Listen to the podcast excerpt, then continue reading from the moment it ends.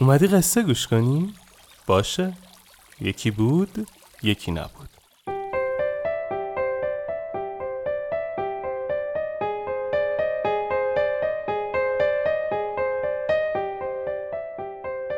وقتتون بخیر. اینجا شیواناست من آرش کاویانی هستم و ما تو تیم پادکست راوی شیوانا رو می‌سازیم. اگه دوست دارید قصه زندگی واقعی آدمایی که یه چالش قصه زندگیشون رو شنیدنی تر کرده رو بشنوید پیشنهاد میدم پادکست دیگه ما به اسم راوی رو گوش کنید. مطمئنم خوشتون میاد. شیوانا رو من به کمک شنونده های راوی می‌سازم و تدوین این اپیزود با حمید صفیزاده عزیز بوده. اسپانسر این اپیزود چارای کامپیوتر. بریم که قصه رو شروع کنیم.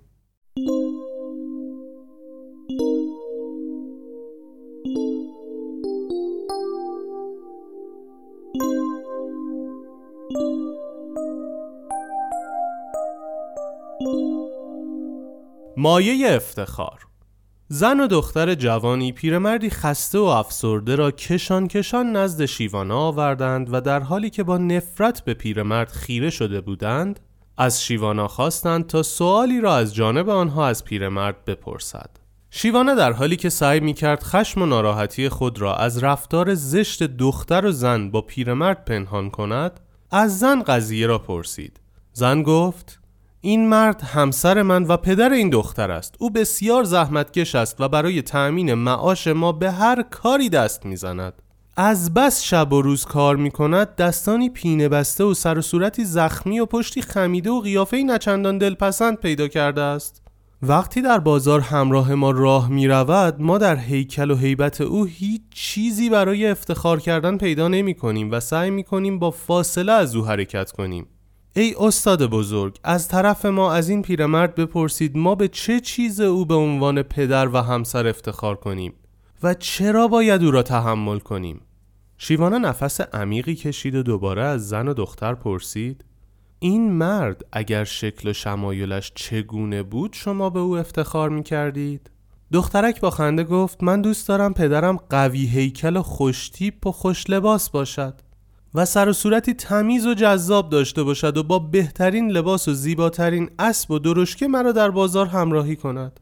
زن نیز گفت من هم دوست داشتم همسرم جوان و سالم و تندرست و ثروتمند و بانفوذ باشد و هرچه از اموال دنیا بخواهم را در اختیار من قرار دهد. نه مثل این پیرمرد فرتوت و از کار افتاده فقط به اندازه بخور و نمیر برای ما درآمد بیاورد. به راستی این مرد کدام از این شرایط را دارد تا مایه افتخار ما شود؟ ای استاد از او بپرسید ما به چه چیز او افتخار کنیم؟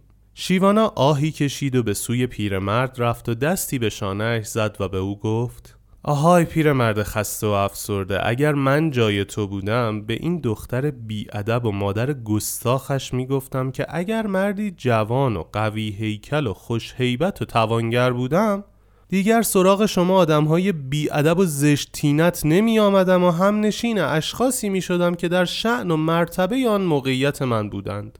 پیرمرد نگاه سنگینش را از روی زمین بلند کرد و در چشمان شفاف شیوانا خیره شد و با صدایی آکنده از بغز گفت اگر این حرف را بزنم دلشان می شکند و ناراحت می شوند مرا از گفتن این جواب معاف دارید و بگذارید با سکوت خودم زخم زبانها را به جان بخرم و شاهد ناراحتی آنها نباشم. پیرمرد این را گفت و از شیوانا و زن و دخترش جدا شد و به سمت منزل حرکت کرد. شیوانا آهی کشید و رو به زن و دختر کرد و گفت آنچه باید به آن افتخار کنید همین مهر و محبت این مرد است که با وجود همه زخم زبانها و دشنامها لب به سکوت بست تا مبادا قبار غم و اندوه بر چهره شما نشیند.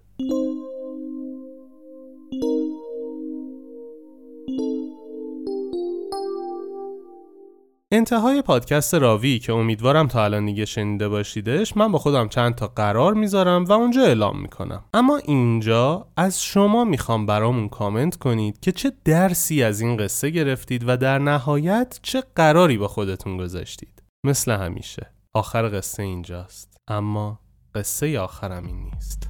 آخر قصم اما قصه آخرم این نیست. آخر راهی که باید من ازش بگذرم این نیست. خستم از هر چی رسیدم. اگه پشتش سفری نیست.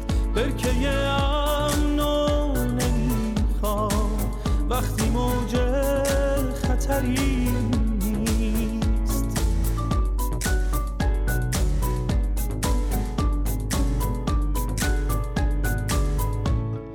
آرزوهامو برای خاطراتم دوره کردم.